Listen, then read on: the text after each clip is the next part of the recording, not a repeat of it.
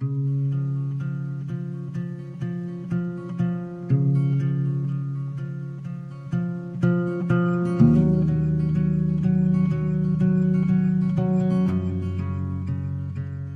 muchos condicionantes para que un artista pase a los libros de historia. Eh, bien puede ser por una perfección técnica o eh, si nos acercamos sobre todo al arte del siglo XX, pues la capacidad que tiene el artista de poner en duda o en tela de juicio eh, qué es el concepto mismo de arte, qué es el buen arte y el mal arte, y poner en juicio quién es el que juzga y cuestiona lo que es el buen arte y el mal arte. ¿no? Y hay mucha crítica ahí a los museos, academias, instituciones, etc.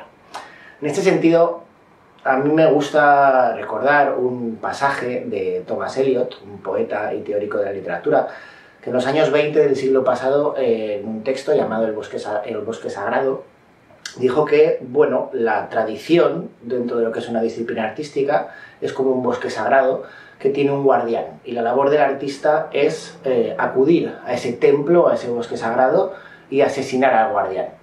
¿Con qué fin? Con el fin básicamente de superarlo, porque ese asesino que es el artista a su vez se va a convertir en el guardián. Al fin y al cabo, destruyendo la tradición, el artista hace que la tradición evolucione y se convierte él mismo en el guardián de esa tradición que evidentemente tendrá que ser asesinado por un artista en el futuro.